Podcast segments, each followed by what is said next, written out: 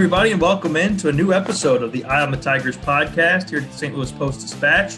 I'm Ben Fredrickson, joined as always by Dave Matter.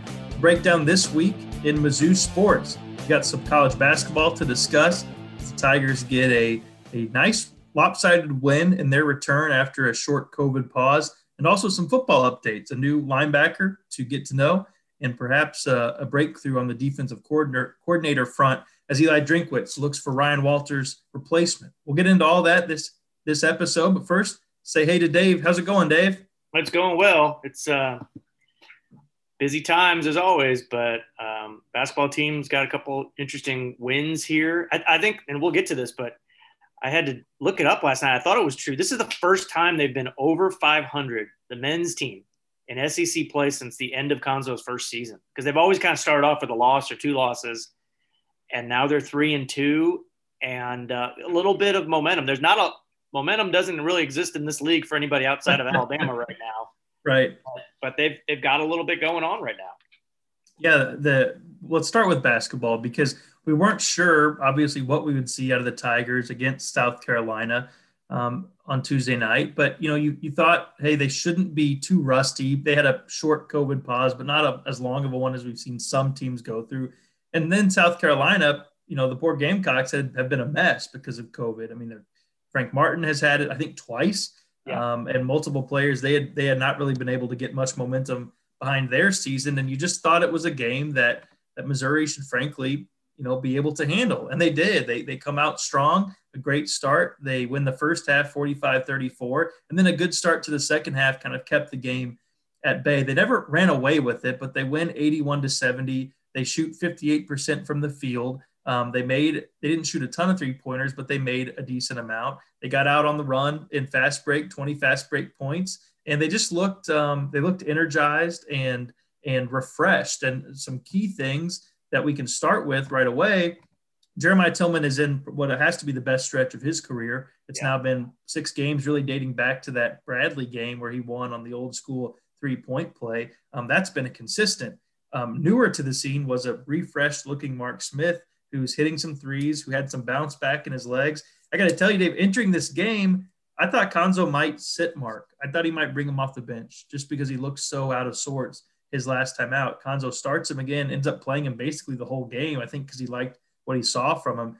Good to see Mark Smith kind of seem to be working through this funk that has really threatened to threatened to derail his season here over the past few games. Yeah, and, and Cuonzo was – he said this late last week, maybe he said it Saturday, that when he hits an early shot or two, every other part of Mark's game picks up, and that was – absolutely the case Tuesday. He hit an early three, and then he got to the free throw line. He started to attack more, played pretty good defense all night. He he got the early draw on Jermaine Couisnard, um, their uh, South Carolina's like scoring point guard, and uh, he was on him a little bit and some of the other guys in their backcourt. And then he hit two threes within like a minute right before halftime, and fifty, you look up, he's got fifteen points at halftime, and and that was the spark this team needed. It was, again, a night where Xavier Pinson didn't do a whole lot except turn the ball over, and then he got clonked on the head right before halftime, inadvertent foot. It looked like his foot from Javon Pickett. Um, didn't have a great game otherwise.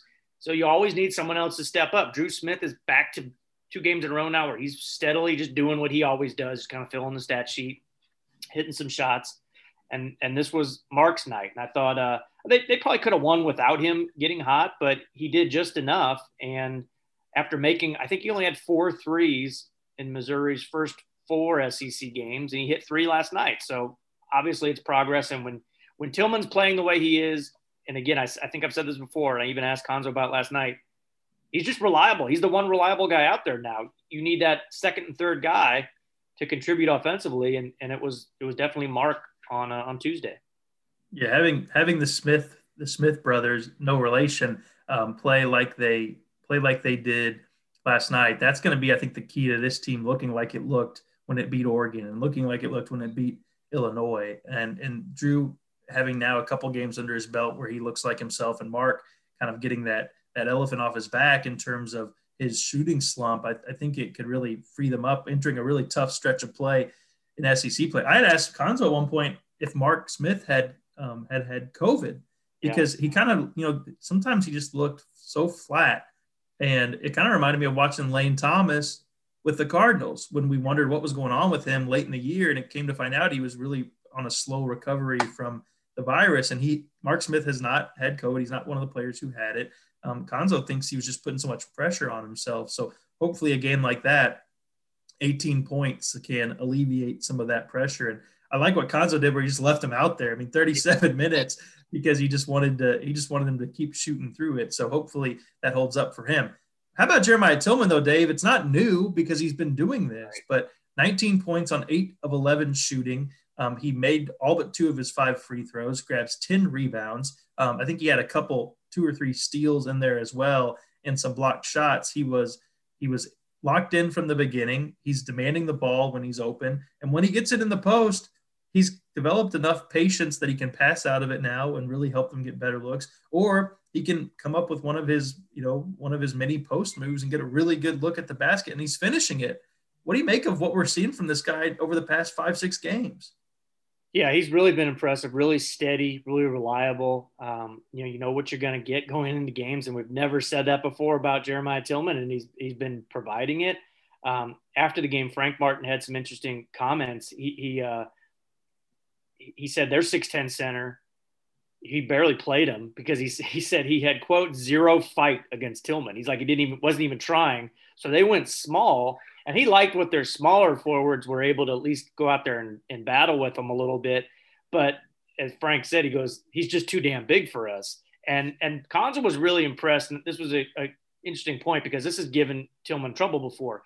When teams go small against Tilmon, it's it's worked against Missouri because he has to go out and guard the three-point line sometimes. That's where he gets some of those cheap fouls. Yeah. And he's he's better historically when he's going up against another big guy. But last night, you know, he, he held his own, no foul trouble at all.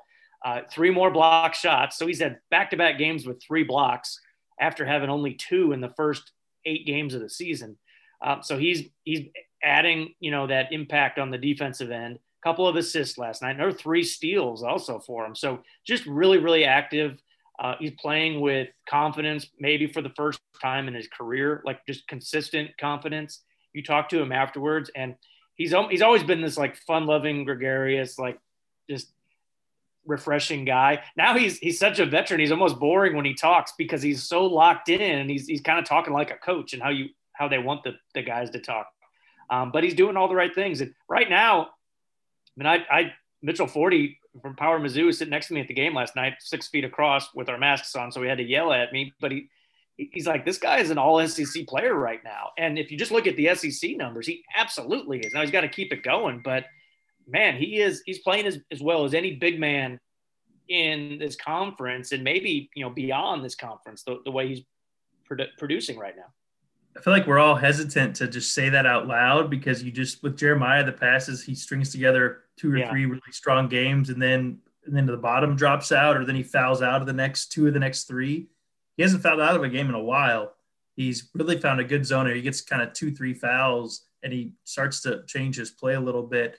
He's no longer letting the officials take him out of games. Right. I thought a great moment that showed that the other night was when he, I think, what should have been his fourth foul was assigned to Dru Buggs, and uh, and and and, yeah. and Tilmon kind of get this gets this smirkish grin on his face, and he and he's kind of laughing about it. And it's like, man, what a what a concept change that has been from last couple years where if it was two years ago, you know Tillman's getting called for that foul, and you know that he's probably going to have to come out of the game because of it, because yeah. it's either four or five. He's kind of figured it out, and I know it took a lot longer than a lot of Tiger fans would have hoped, but he is making the most of it now, and I think his teammates have realized we got to play through this guy. Yeah. Not just because he's our best scoring threat, because he's shooting something like close to ninety percent and he's finishing now at the rim. It's none of this throw it up there and hope it goes in. He's dunking it or having really nice high opportunity layup looks.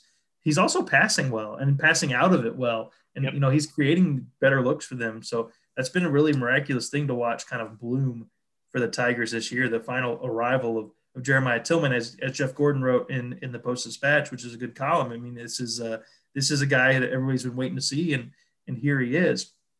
Everything okay with, with Pinson, Dave, before we kind of switch topics to to big picture here? It looked like he got clocked pretty good, but it was good to yeah. see him back in the game. Yeah, he came back. He started the second half and then finished the game. He was on the bench for a pretty long time in the second half. Now, some of that might have been he was wasn't playing very well. This is the first game in a stretch of twenty-six that he didn't have a field goal. Uh, he had just two points, both free throws, five turnovers. He got into a bad habit of kind of just throwing the ball away and being sloppy with his ball handling. And he that's two games in a row now. He's kind of done that a little bit. And um, so I think that's something to keep track of. I mean, they'll let him play through that. He's still a starter. He's uh, still a big part of this team. But Cuonzo was asked how his how he was feeling after the game. He goes, well, he finished the game, so it wasn't like he, we were told he couldn't play. So, um, but yeah, something to monitor to see if he can kind of come out of this funk that he's in.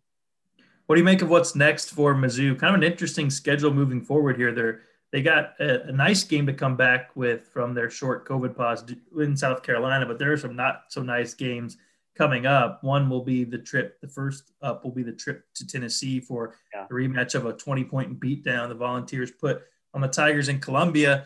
And usually when a team loses, it's a good thing for one of your opponents. But I guessing, I'm guessing Tennessee will be very motivated considering the way they were embarrassed against Florida their last time out, and also how Rick Barnes laid into his team, basically challenging challenging their manhood more or less yeah. um, after that loss. I, I think Tennessee going back home to, to Knoxville is going to be pretty fired up.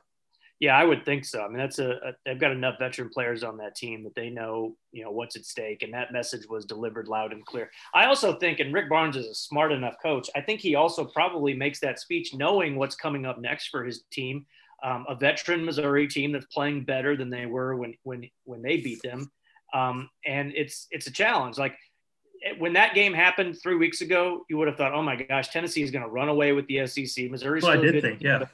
but, but guess what? They got the same record right now. I mean, it, yep. they, they played one more game, so they have one more win um, as far as the conference goes, but same number of losses. And they, they did not look good in that Florida game at all. And they, they lost to Alabama, who's now running away with the, with the S E C um, a couple weeks ago. So yeah, this, this, sets up as a as a huge chance for Missouri. And then after that, there's some some more winnable games on on on the schedule. They get T C U if T C U is playing. I know Jamie Dixon has been out with COVID in the Big twelve S E C Challenge the following weekend.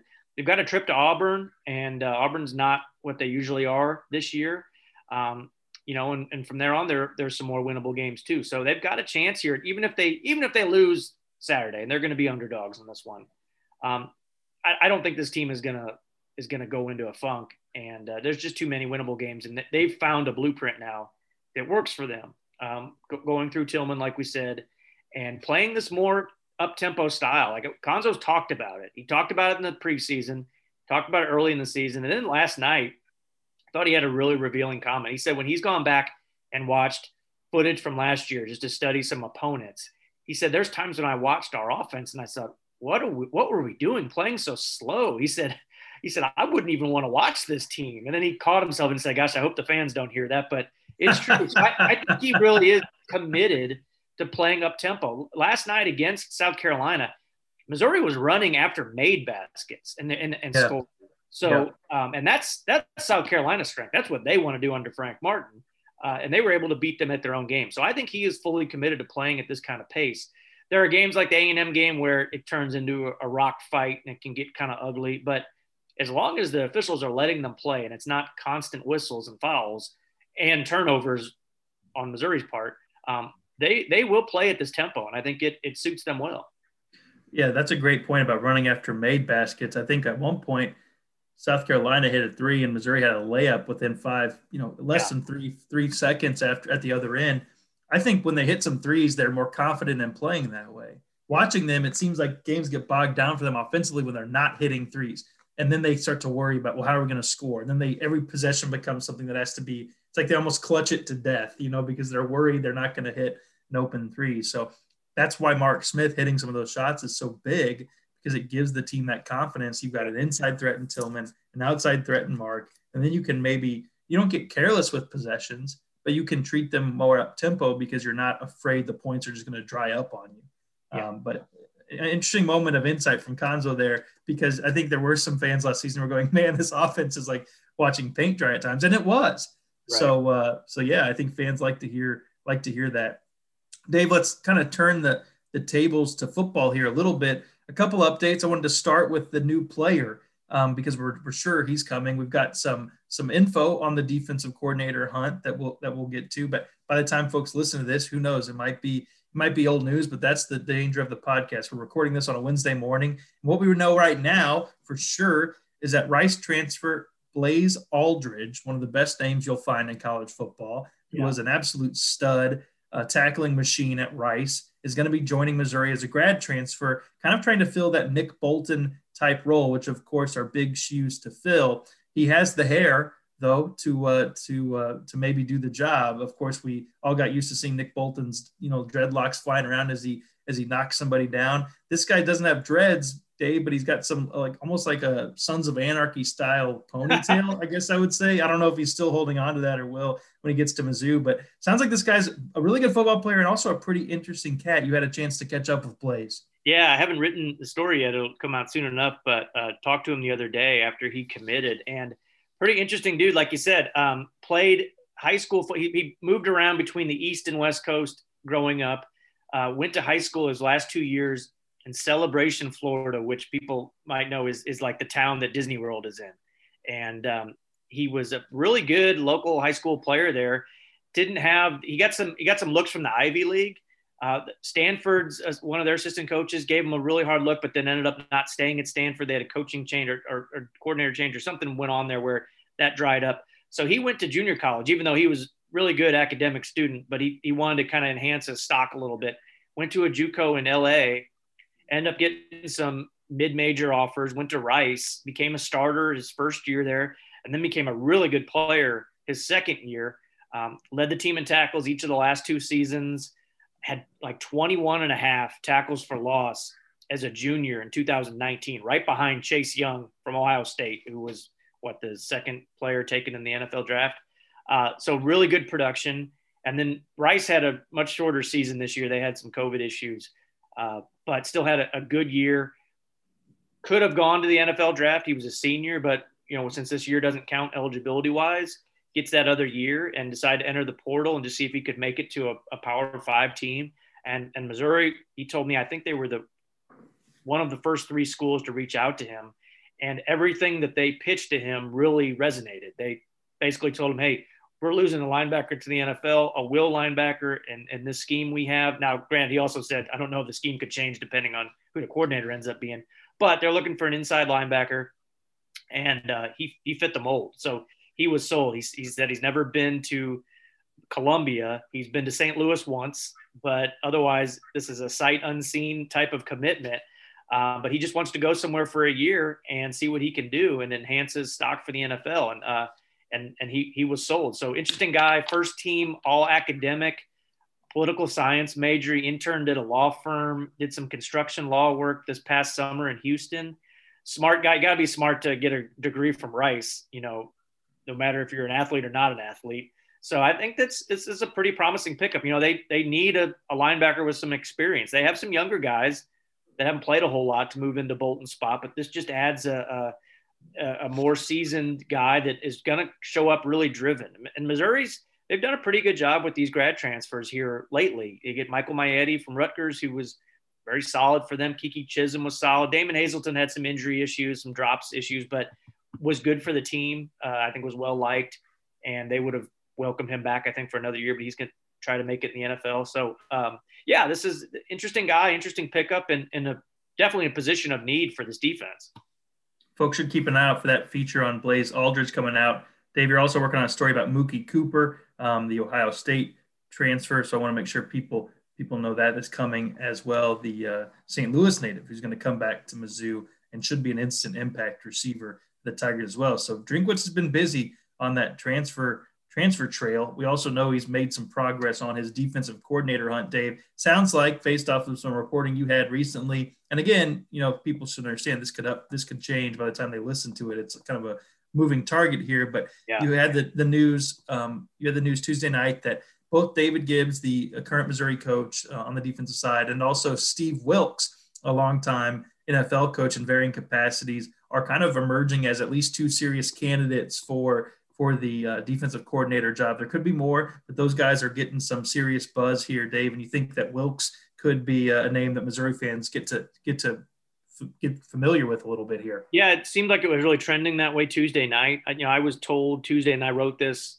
at S T L today dot com in, in the middle of the basketball game, um, that, that uh, they weren't at the finish line yet, but they were still in talks with three people, and I think pretty close that these would be the three. Someone from this group of three, that includes David Gibbs, Missouri's defensive backs coach, cornerbacks coach, who's been a coordinator before at the Power Five level, coached in the N F L some, and then Steve Wilkes, who most recently coached in two thousand nineteen. He was the Cleveland Browns defensive coordinator. Then they made the head coaching change, and, and he was not retained. Um, people may remember him more so. He was the Arizona Cardinals head coach in two thousand eighteen. They went three and thirteen. Uh, he did he did not have a long leash at all. They they went ahead and made the coaching change and completely shifted everything to Cliff Kingsbury. Um, but he's a guy that's been a coordinator uh, at the N F L ranks. He's been a head coach. I think in today's N F L, if you are African-American and you rise to the ranks of being a head coach, it's hard enough to get a job for those guys. They have done something right along the way and impressed some people to even be considered. We, we've seen how hard it is for, for some of these folks to get jobs. So he is he's bounced around a lot, um, but he did an interview last year, I think it was with The Athletic, um, basically saying his, his he was he was going to be picky for, for his job in twenty twenty. He had offers from several N F L teams, but he wanted to find somewhere where he could stay for a while. So he didn't coach in twenty twenty. Some people might say, well, it's because nobody wanted him. Well, you know, sometimes these coaches, they get tired of moving around all the time um, and, and looking for something a little more solid. We know he's got ties to Missouri staff for sure. He coached with Brick Haley with the Chicago Bears for uh, a couple seasons back in the early two thousands. He's Missouri's D-line coach. And in Arizona, he coached with Charlie Harbison, Missouri secondary coach, Uh, who worked under him with the Cardinals. So there's some obvious ties there. He also went to Appalachian State, where Eli Drinkwitz coached, and a lot of these coaches came from. So there's some natural ties there, even though they obviously didn't cross paths at App State. I think uh, Eli was probably in high school back then when when uh, when Steve was coaching. So I, there's a good chance I think he could he could be the guy. Now, he could have some N F L offers too, because that's where he has spent most of his career. He was a uh, has coached in college, coached at Notre Dame way back in the Tyrone Willingham years. Spent a year at University of Washington. Um, so, you know, is he, can he recruit? Well, he hasn't in a long time, but I think this job is more about getting an X and O's guy that can run a defense that has a, has a scheme in mind and, and can, you know, match wits with the really good offensive coaches that we've seen in the S E C. And if you can do it in the N F L, uh, or at least put yourself in position to call plays in the N F L, then, you know, I think you could have a good shot of being able to do it in college. Good stuff, as always, Dave, and encourage Tigers fans to find all of Dave's coverage at S T L today dot com and in the pages of the Post-Dispatch. Football, basketball, he's got it all covered, and uh, we will continue to do the I'm a Tigers podcast weekly to update you on all things going on in Tiger athletics. If you like what you're hearing, do us a favor, subscribe, let us know how we're doing in the reviews, and leave us a, uh, a ranking. You can find us uh, on iTunes, wherever you go to get your podcast needs. You can find I'm the Tigers there. Just punch in I'm the Tigers podcast, or you can go to S T L today dot com slash podcasts and check out all of our other podcasts at S T L today dot com. Baseball, hockey, news, whatever you're into, you can find a podcast there dedicated to it. We thank everybody who supports it and checks it out. For Dave, I'm Ben. We will talk to you guys next week.